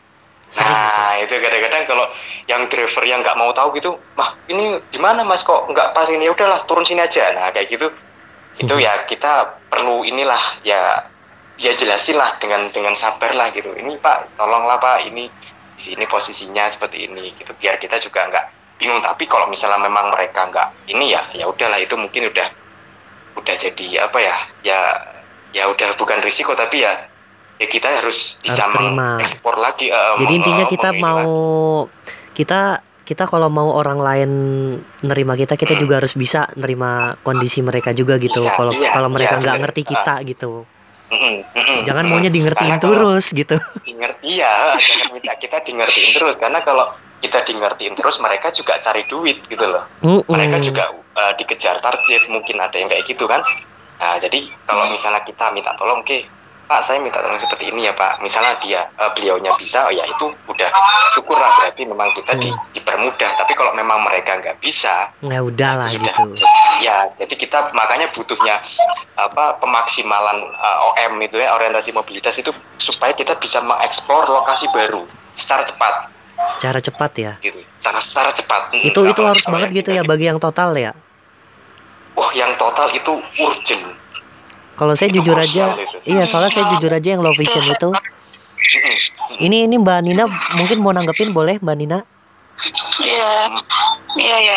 Saya dan ngalamin sendiri dan mau nggak mau memang harus sih beraniin diri untuk ngomong ke drivernya ya mau ojol mau eh, apa tuh namanya petugas busway ataupun petugas kereta ataupun udah pernah semua nih kebetulan angkot juga Gimana nih Mbak ceritanya nih Mbak? Sharing Mbak. Oke, jadi pertamanya itu sebelumnya ya untuk apa eh, bolak-balik Priuk ke Lebak Bulus itu ke Yayasan Mitra Netra itu pertama apa ya bareng dulu sama temen berdua tuh selalu bersama temen terus lama kelamaan temen nggak bisa eh, tapi saya masih perlu masih butuh ke sana gitu ke Yayasan Mitra Netranya karena saya waktu itu lagi kejar paket C ya harus belajar gitu kan. Tapi teman nggak bisa nganter nih nggak bisa ikut. Ya udah akhirnya saya mikir oke sendiri. Gitu naik ojol. Tapi waktu itu pertama kali alhamdulillah ojolnya eh, drivernya mau ngerti gitu. Bahkan nganter sampai nunjukin meskipun nggak nganter ke halte busway kan di- harus nanjak gitu ya nganter gitu. Kita kita aja eh, diarahin gitu deh pokoknya. Terus juga apa namanya naik busway. Saya ngomong sama petugasnya nanti tolong saya di duduk deket pintu aja ya biar gampang gitu. Itu juga saya ngomongnya ragu-ragu itu malu-malu gimana gitu. Ya Wajar itu Mbak wajar. Aku juga ngerti. wajar iya. Apalagi yang yang hmm, apalagi yang ini apa mungkin tunanetranya baru gitu ya baru gitu. Maka kadang-kadang masih perlu inilah kadang-kadang masih banyak yang ragu-ragu gitu Mending tunanetranya Nah, baru. itu. Nah kalau tunanetranya baru sadar, nah itu kayak saya ini nih, yang repot itu kayak saya ini nih baru Iya. sadar nih gitu. Ya Iya, eh, iya. untuk ke Lebak Bulus itu kan tiga jam itu saya juga ke Mitra dari Priuk juga Mbak. Hmm. Itu udah sering denger nama Iya. Mbak itu di Mitra. Cuma kita emang belum ketemu Hmm. aja. Oh gitu tapi Jakarta udah ini lah maksudnya udah enak lah di sana ya Jakarta ya Ya, lumayan. Maksudnya, Iya, eh, ada transport. eh, eh, Cuman gitu juga apa namanya eh kadang dapat kadang enggak gitu. ada transfer mm, mm, terus eh, transportasi disabilitas kan Hmm. kayak gitu cuman kan kalau nggak nggak dapat kan ya mau nggak kalau kalau menurut saya sih yang yang paling aksesibel buat eh, teman-teman difabel ya ini ke, eh, khususnya tunanetra kan ini ya teman-teman tunanetra. Untuk transportasi umum itu yang paling aksesibel menurut saya ini itu pesawat sih. Bener. kalau itu Walaupun saya belum pernah naik, tapi itu yang paling Sama. enak sih.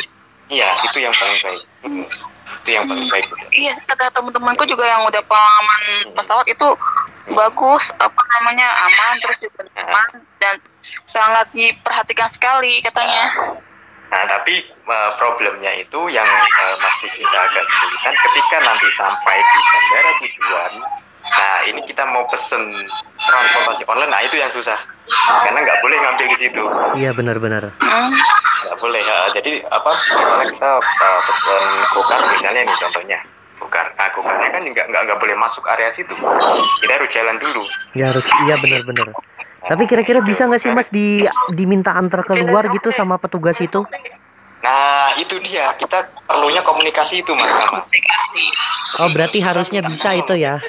Hmm, hmm, kita minta tolong udah. Kita minta tolong karena sebenarnya apa ya kalau kita nggak minta tolong itu memang nggak boleh masuk bukan karena itu drivernya jahat atau enggak memang nggak boleh gitu apalagi kalau di ban, apa di bandara Juanda internasional Juanda itu jaraknya agak jauh karena di situ dekat ini kan apa eh, kawasan apa namanya eh, angkatan laut jadi agak Hmm. jauh gitu dari Iya, iya, agak iya. jauh gitu dari ininya nah, nah itu Hmm. Oke, eh balik lagi komunikasi Oke, ya balik lagi ke intinya ya. komunikasi intinya ya.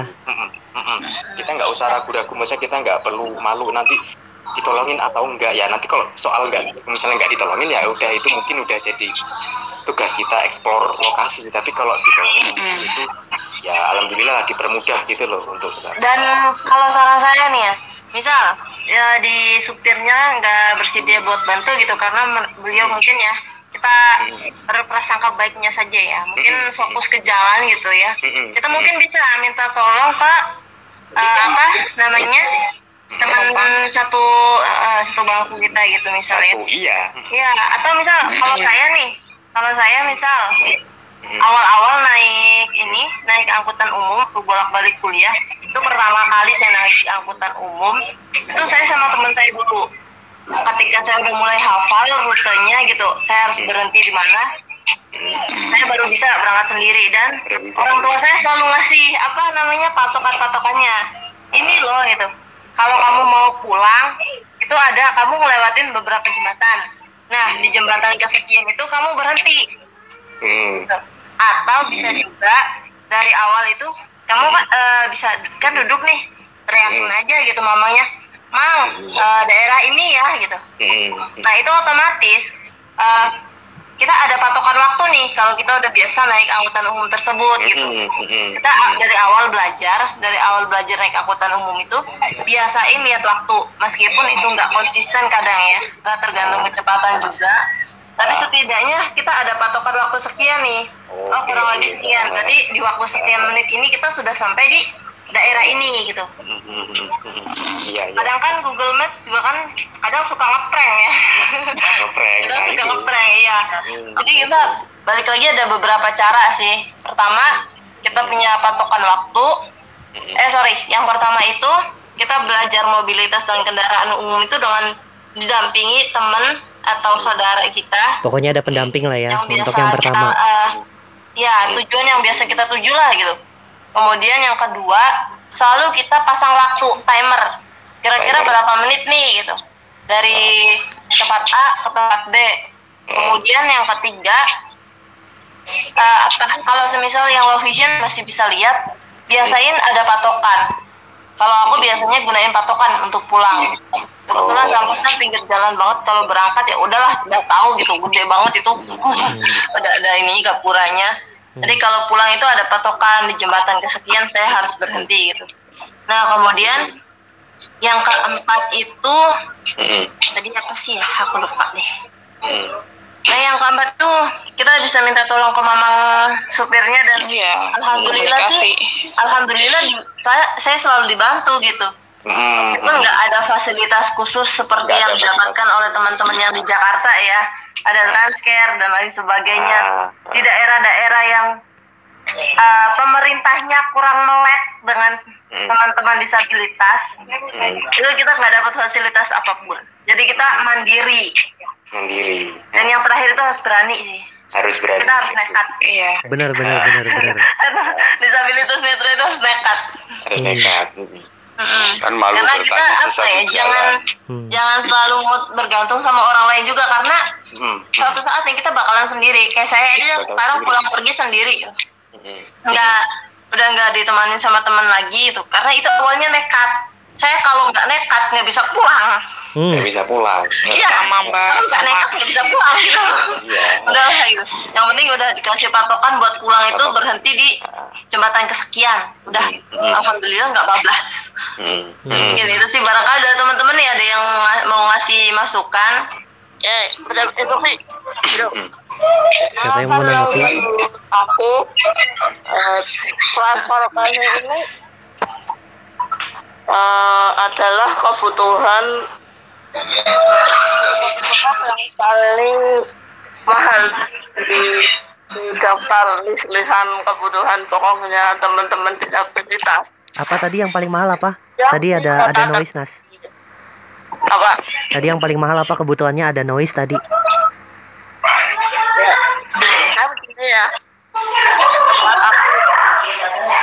Apa angkutan kotanya itu jalan gitu enggak berjalan dengan baik jadi kadang terpaksa harus menggunakan gojek nah itu tuh mahal banget tahu aku jalan dari desa ke Bener kota mahal. Bener mahal.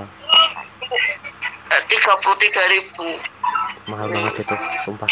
sebenarnya kalau apa angkutannya berjalan dengan baik nggak sampai segitu aku bisa aja kan misal dari tempatku ke halte misal ada misal di Jakarta ke halte Ja- Transjakarta terdekat ojek nah baru naik Transjakarta nah kan lebih murah biayanya Gratis malah. jadi mobilitas itu biayanya mahal banget ya ada Mm-mm. Iya, benar, Benar. Padahal kalau teman-teman apa difabel yang ya ini ne- netra ya tunanetra yang Hmm. mungkin di perantauan gitu tinggal di kota apa kota lain gitu bukan di kota asalnya tinggal sendiri itu penting banget itu mobilitas itu padahal transportasi itu udah itu bisa bisa apa ya biaya biaya hidup itu tinggi di situ jadinya nanti hmm. jadi tinggi Nah. mana-mana kita transportasi umum semua kan yang dipakai Hmm. Mm-mm. Tapi ada satu pertanyaan nih Mas, Eh, terutama m- mungkin yang lain juga bisa jawab untuk yang total juga. Kalau kita naik kendaraan umum kita bisa memper ini untuk untuk yang total ya. Ini kira-kira pada bisa nggak sih memperhitungkan ini kita mem, apa sih gimana ya? Menganalisa kita ada di mana tapi dengan belokan, misalkan belok belok kiri sekali, belok kanan dua kali. Pernah bisa nggak gitu? gini mas kalau soal itu kita bicara feel berarti. Apa? kita bicara bicara feel kan feeling kan. Eh, feeling ya. bicara feeling. Nah itu kalau yang eh, ini ini nggak semua ya ini nggak semua memang. Kalau yang tunanetra sejak lahir itu pun nggak semua. Itu bisa bisa peka seperti itu bisa. Hmm. bisa mas. Jadi bahkan mereka itu ngerti misalnya gini eh, ini ada teman uh, tunanetra total gitu berdiri di pinggir jalan gitu ya. Jalan di tepi jalan misalnya di situ ada beberapa kendaraan lalu lal- lalu lalang gitu ya ada yang ke, Hmm. ke apa ke utara ke selatan gitu misalnya nah itu mereka itu dia itu bisa tahu oh ini ada tiga kendaraan ke arah selatan Oh itu dari suara itu. ke arah utara Itu dari Iya, suara dari itu. suara. Jadi mereka bisa membedakan ini arahnya ke mana kendaraan ini. Jadi eh, kalau kalau ah, itu makanya itu sebenarnya bisa dipelajari juga sih sebenarnya kalau teman-teman Nah, itu kan dari mau- suara, mau- tapi kalau yang saya maksud tuh dari ini. Mm, Kalau kita di dalam angkot gini, saya pernah kejadian Hmm. waktu itu kan malam nih ya. mm, mm, mm, Malam kira-kira abis eh, abis maghrib lah itu saya yang namanya juga capek di jalan gitu. Saya udahlah eh, merem aja gitu. Tapi kalau belok kan mobil pasti kerasa kan. Ha. Nah itu kira-kira eh, para sahabat netra khususnya yang total bisa nggak menganalisa kita ada di mana dengan belokan gitu. Entah belok Hmm, kiri kan kerasa tuh belokan belok gitu. kiri atau belok kanan ah. gitu. belokan Kalau- gitu kalau atau mungkin ya. kalau kalau misalnya itu kendaraannya jendelanya misalnya dibuka nih ya misalnya Hmm, nih hmm. misalnya kita pakai naik car atau apa dibuka atau misalnya naik red gitu ya yang Hmm. motor itu kita bisa eh, deteksinya menganalisanya itu mulai apa melalui ini eh, penciuman aroma Aroma ya. itu mi- misalnya ah, misalnya di sekitar rumah kita itu ada eh, orang jual sate misal. Nah itu dari situ. Mhm. oh ini deket nih. Udah deket nih. Nah, itu, itu Hmm. juga bisa kayak gitu. Tapi atau kalau itu kan- belokan tadi juga bisa. Iya tapi kalau belokan yang saya tahu nih kalau ini kalau saya kan Hmm. fokusnya ke kendaraan umum gitu kan? Mm-mm, mm-mm, mm-mm. kendaraan umum. Karena kalau kalau kendaraan online itu kan dia nggak tetap gitu kan beloknya. Oh. kalau umum kan kemungkinan besar tetap gitu iya tetap. Nggak bakalan dia berubah rute kecuali jalan itu ditutup. Mm-mm. gitu. Mungkin eh, sahabat netra di sini ada yang bisa nggak kayak gitu? Karena saya pernah eh, ngasih saran eh, di suatu FGD waktu itu ada itu di acara apa tuh itu? Saya agak lupa itu tentang Transjakarta juga ada KRL juga gitu nah saya ngasih input ke sana tapi saya nggak mau asal ngasih input tapi ternyata nggak bisa diterima gitu sama sahabat-sahabat netra di sini. Tapi kira-kira itu mungkin nggak untuk dilakukan? Hmm, sebenarnya mungkin mas, tapi radiusnya nggak bisa terlalu jauh mas, karena itu juga susah loh kayak gitu. Maksudnya kalau mungkin radius dari rumah tempat tinggal misalnya ya tempat tinggal kita di contohnya, misalnya radius eh, 300 meter sampai 400 meter misal.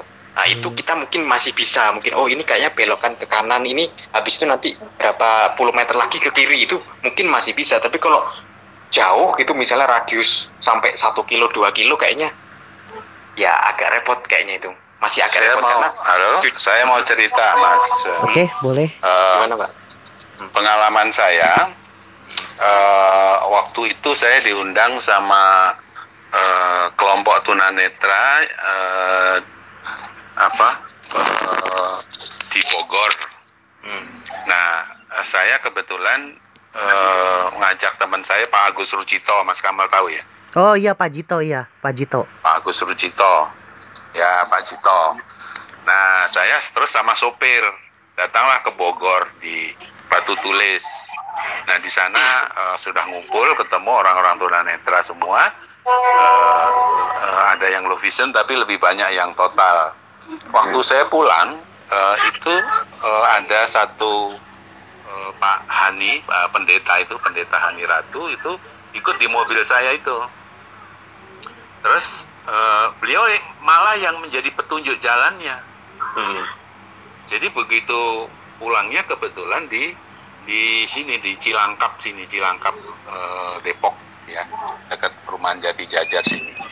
Nah dari Batu Tulis itu eh, sopir di yang mengarahkan dia. Pak nanti eh, begitu ini belok kiri ya, eh, belok kanan ya, terus begitu ini udah situ nanti ketemu eh, apa? Ketemu terminal eh, Bogor itu terminal apa itu namanya? Eh, dari terminal terus masuk jalan tol terus begitu nah begitu sudah sampai di eh, Gunung Putri eh, Cibinong Gunung Putri itu eh, beliau ini ini lagi ngomong nanti eh, berapa ini lagi berapa menit lagi gitu. Eh, itu nanti keluar eh, tol Cibubur ya gitu.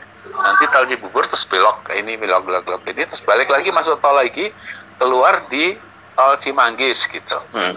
nah sampai eh, di itu di Cilangkap itu jalannya kecil muter muter muter muter. Nanti belok kanan eh, berapa ini belok kanan. Terus begitu ini ada pom bensin di depan. Hmm, dari pom bensin itu kurang lebih eh, 100 meter nanti ada eh, jembatan masuk ke kanan sampai di rumah. Nah, artinya sebenarnya eh, tadi Mas Akbar tadi sudah cerita ya bahwa oh kalau jaraknya segini-segini bisa. Nah, sebenarnya juga eh, kalau belok-belokan tadi jalan umum itu memang sudah fix ya Hmm. jalan yang sering dilalui. Nah, Pak Pak eh, Hani itu eh, kayaknya sudah sering lewat situ. Tapi kalau belum lewat situ dia nggak bakal ngerti. Gitu. Hmm. Karena sudah eh, lewat berarti ada memori yang tersimpan. ada memori, iya memori yang tersimpan disebut landscape kan. Landscape. Nah, landscape. Nah, terus juga memanfaatkan sensori. Sensorinya apa? Misalnya ada bau-bauan, Hmm. ada bau-bauan, ada suara-suara yang khas di situ. Hmm. Terus tadi kalau ada eh, mobil yang lewat berapa itu tiupan anginnya ke mana dan itu Nah, semuanya iya. eh, mesti menjadi satu senjata sebagai pengganti visual kita karena visual kita sudah hilang berarti eh, sensori-sensori yang lain tuh eh, Harus dengan sendirinya dioptimalkan. Pendengarannya, penciumannya, teksturnya gitu. Jadi seperti itu. Jadi pengalaman saya sampai iya. Pak Agus si Pak Jito itu ngomong Pak tanya ke saya Pak Pak Agus Pak Hani tadi dia ngelihat nggak sih? Eh ngelihat bagaimana? Dia buta total. Jadi saking saking herannya Pak Jito itu loh, kok dia bisa tahu ya kok bisa tahu dia persis kayak orang normal orang yang melihat ya maksudnya orang yang melihat Hmm. itu kok dia ngasih ini sopir-sopirnya itu tepat Kasih petunjuk. itu pengalaman menurut saya luar biasa luar biasa itu yang pertama. Yang kedua saya waktu ke Ba- di Bandung itu ketemu dengan Pak Soeharto. Pak Soeharto di Bandung itu beliau tunanetra guru OM. Nah, waktu ketinggalan. waktu di hotel di Ledeng itu Hmm. eh, saya kebetulan datang pertama kali dan ketemu Pak Soeharto itu. Pak Soeharto itu saya pikir dia kok naik turun tangga kayak orang eh, normal aja kan gitu. Terus eh, eh, Pak Soeharto itu tanya ke saya, Pak Pak Agus, ini kiblatnya di mana gitu. Hmm. Nah kalau di hotel itu kan kiblatnya, terus saya suruh lihat, Pak lihat aja di atas itu gitu. Di atas Hmm. itu kan ada tanda panahnya gitu. Nah, eh saya ini orang buta. Duh, kau bapak jalannya ke sono kemari kayaknya nggak ada masalah. Iya karena saya sudah hafal. Udah hafal. Ha. Sudah hafal lokasi situ walaupun memang Hmm. jarang tapi sudah Hmm. hafal. Tapi tatkala ngelihat kiblat, saya nggak Hmm. tahu gitu. Makanya saya lihat aja di atas dia ngomong, saya ini orang buta nggak bisa lihat. Iya. Jadi artinya sebenarnya eh, semua orientasi dan mobilitas itu memang bisa dilatih eh, Mhm. dan juga ke kemauan seseorang itu untuk bagaimana eh, apa melat, eh, dilatih itu juga sebenarnya dari kecil sudah harus di- ditanamkan di dalam Hmm. diri si orang itu. Jadi self konsepnya ya, self konsep atau gambaran diri dari orang itu harus bagaimana? Menurut saya itu dari Iya. eh, Oke. Ya lebih ke menghafal Pak ya berarti ya. Itu kalau Iya. sudah udah sering kan lewat situ ya. ya memang kalau susahnya kalau itu lokasi baru itu memang itu harus udah explore bener-bener perlahan itu kadang-kadang sampai satu satu minggu saya makanya waktu itu pernah eh, apa di Surabaya itu pindah kos dari satu kos ke kos lain itu saya butuh satu Ya. minggu untuk explore lingkungan sekitar itu tuh radius padahal itu ya nggak jauh radius paling ya 50 75 meter dari dari tempat Itu kos. sendirian itu, Mas. Iya sendirian, sendirian mas saya. Hmm. Wow. Mm-mm. Ya, Ini- eksplorasi itu menjadi penting ya. Mm-mm. Pengenalan ya Pengenalan. orang orang yang penglihatannya normal saja itu sekarang dengan bangunan yang begitu banyak itu kalau dikasih ancer-ancer juga nggak tepat kan. Nggak tepat iya. Iya. Hmm, Pentingnya itu sih kalau ekspor. Sedangkan kalau mengekspor itu kita memang butuh ya tadi itu keberanian, terus sensori kita tadi itu memang harus dioptimalkan Iya, benar iya, saya penciuman, kira itu menjadi pendengaran penting. semua itu udah dijalankan semua. jalankan semua. Hmm. Oke, eh, untuk Nah, untuk yang mau sharing lagi tentang transportasi mungkin ada lagi. Kayak misalnya nih Indra nih, Indra kira-kira mau berbicara nggak tentang gimana sih eh sahabat netra berinteraksi dengan lingkungan gitu? Untuk Indra atau yang lain gitu. Nah, si Dini udah hilang aja tuh.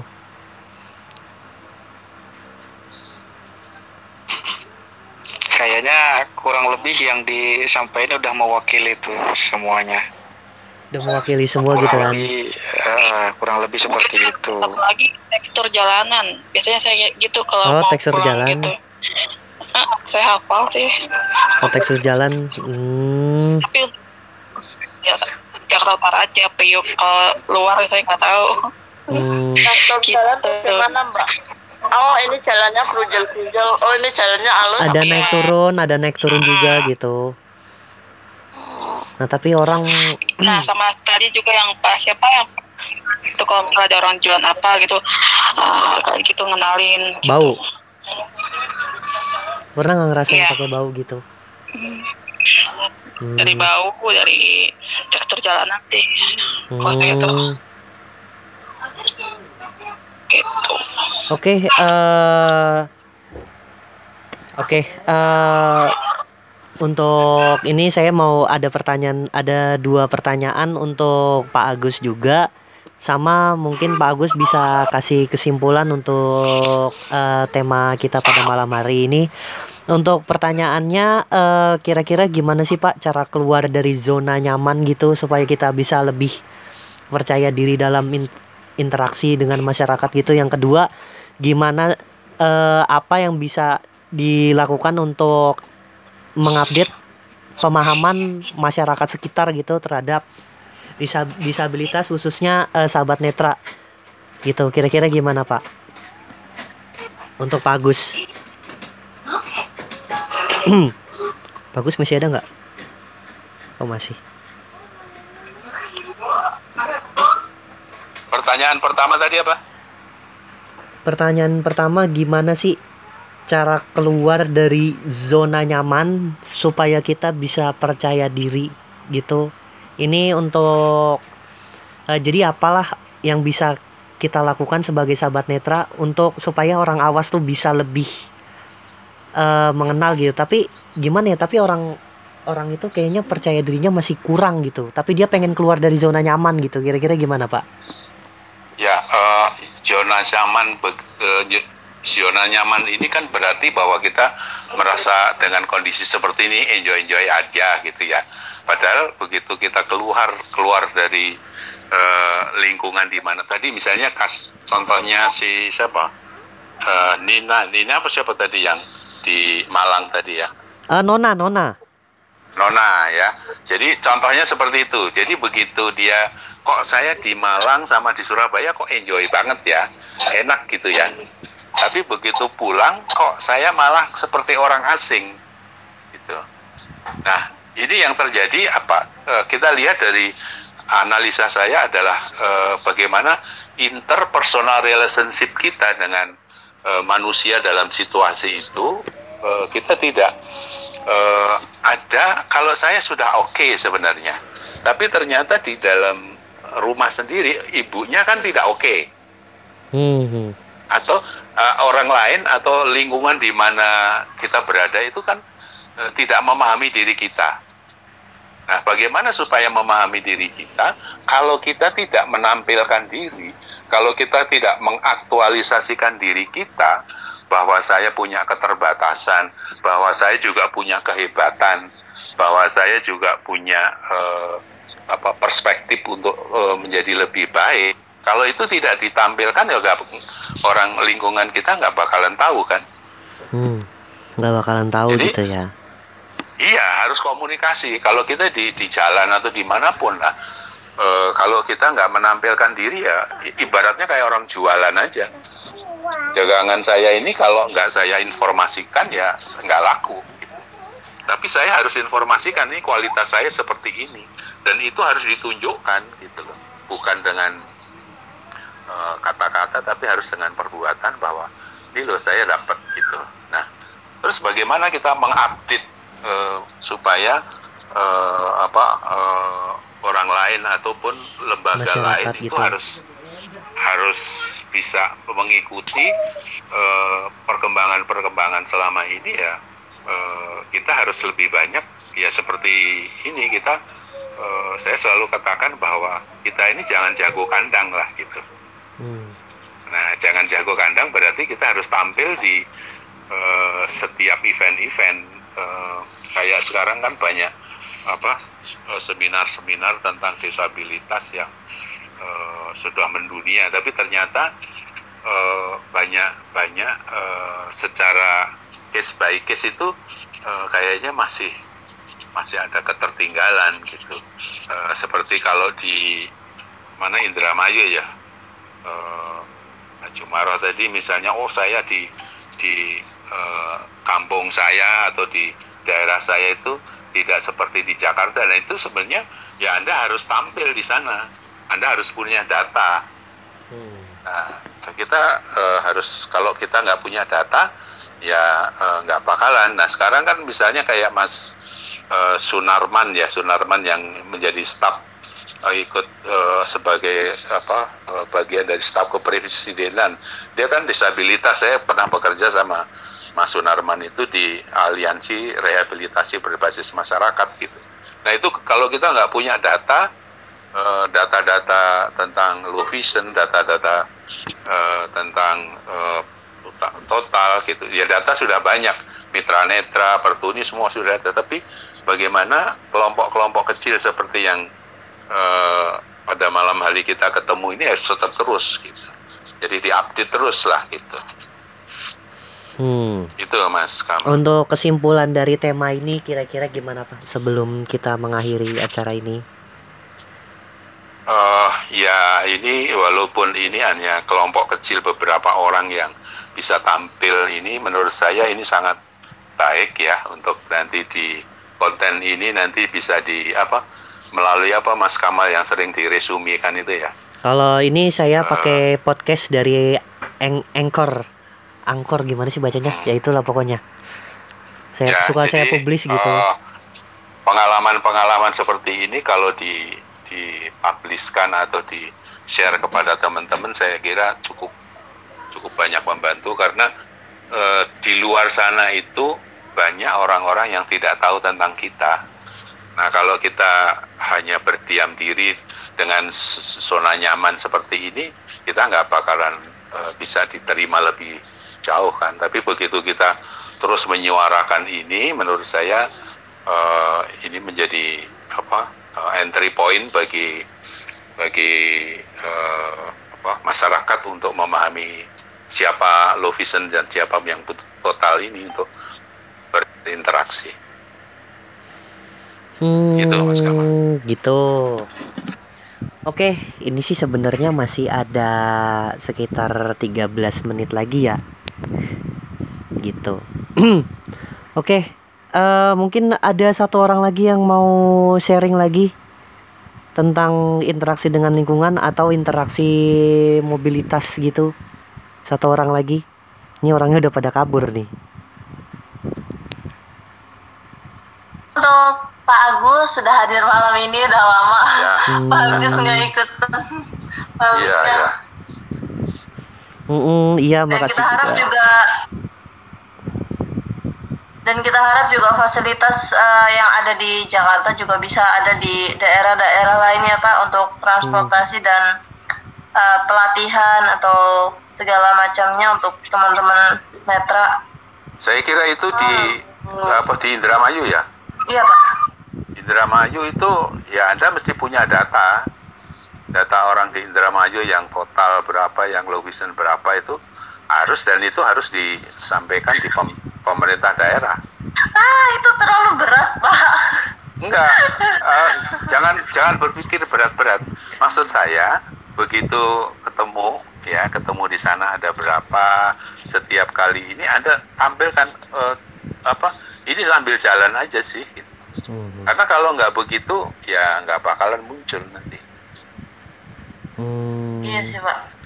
Itu Karena harus di- untuk dicoba. wilayah Indramayu itu sebenarnya kosong Pak untuk apa sih fasilitas untuk disabilitas tuh hanya ada SLB saja untuk selebihnya nggak ada untuk pelatihan dan lain sebagainya tuh. Nah, Anda sudah per- pernah datang ke SLB nggak? Kalau SLB saya pernah kebetulan Yang saya yang lagi netra itu ada berapa? kalau untuk tunanetra saya itu Pak SLB untuk anak-anak sih. Saya waktu itu datangnya untuk SD. Kalau Nah, maksud netra saya- saya nggak lihat Pak. Ah, maksud saya kalau menca- cara mencari datanya itu ya di mainlah sekolah ke sekolah SLB. Apakah ada yang netra? Nah kalau yang netra nggak ada kok kok kebangetan temen toh ya kok Indramayu kok raneng sing sekolah. Ya mungkin gitu. ada tapi sayangnya Ah, iya, tidak Pak. Karena Ya, itu saya lagi nah itu. dampingin temen juga sih Pak. Bukan saya yang penelitian di situ, tapi saya nganterin temen gitu loh, ndampingin doang. Nah waktu mendampingi itu Anda eh, punya catatan kecil sehingga bisa dibawa masuk ke sini gitu loh. Iya kan? Karena kalau kalau oh, oh, saya waktu apa? Ini ini pengalaman saya waktu mengembangkan low vision ya. Dulu low vision tuh oh, waktu saya keliling ke berbagai daerah itu di Sumatera Utara, begitu saya ketemu data low vision di sana, saya ketemu sama dokter eh, mata di di eh, Balai Kesehatan Mata Masyarakat sama dokter Pinto di sana. Loh kok Anda punya data? Loh saya bisa, saya punya data banyak.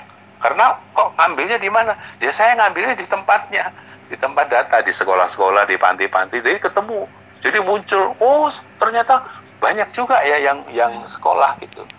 Nah kalau dari eh, rumah sakit nggak bakalan ketemu karena eh, mereka nggak pernah me- mengupdate data-data berapa yang buta, berapa yang total, berapa yang low vision nggak pernah. Tapi Oh, gitu. begitu di sekolah kan ketemu itu. Oh gitu. Akurat ya Pak, karena setiap Akurat tahunnya itu ada selalu gitu. ada yang baru gitu dan datanya Nah, itu di selalu situ ada. nanti ada yang disebut by name by address. Ya. Jadi kalau anda Mbak eh, Jumirah, Mbak Jumi, Jumirah ya, Siti Siti aja. Siti aja Siti aja panggil dia, Mbak. Mbak Eh. Siti, ya, Mbak Siti. Iya, Pak. Ya, Mbak Siti, eh, kalau nanti sambil ini ketemu itu Anda eh, bisa bisa ngomong. Tapi kalau Anda nggak punya data, ya nggak iso ngomong. Hmm. Dan dan fasilitas juga nggak bakalan keluar gitu.